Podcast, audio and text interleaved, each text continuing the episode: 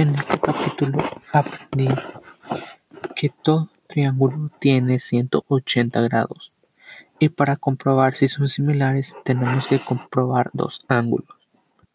Vamos a restar 180 menos los grados del triángulo que no se nos ha dado. Dice, luego de eso restamos entre 90. Se resta entre 90 si el triángulo tiene un pequeño cuadrito inferior. La reflexión es cuando dos triángulos comparten el mismo número.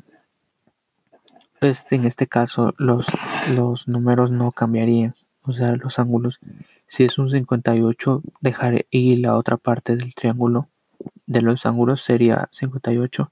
Entonces es más que obvio que son similares ya que necesitamos solo dos números para comprobar si son similares.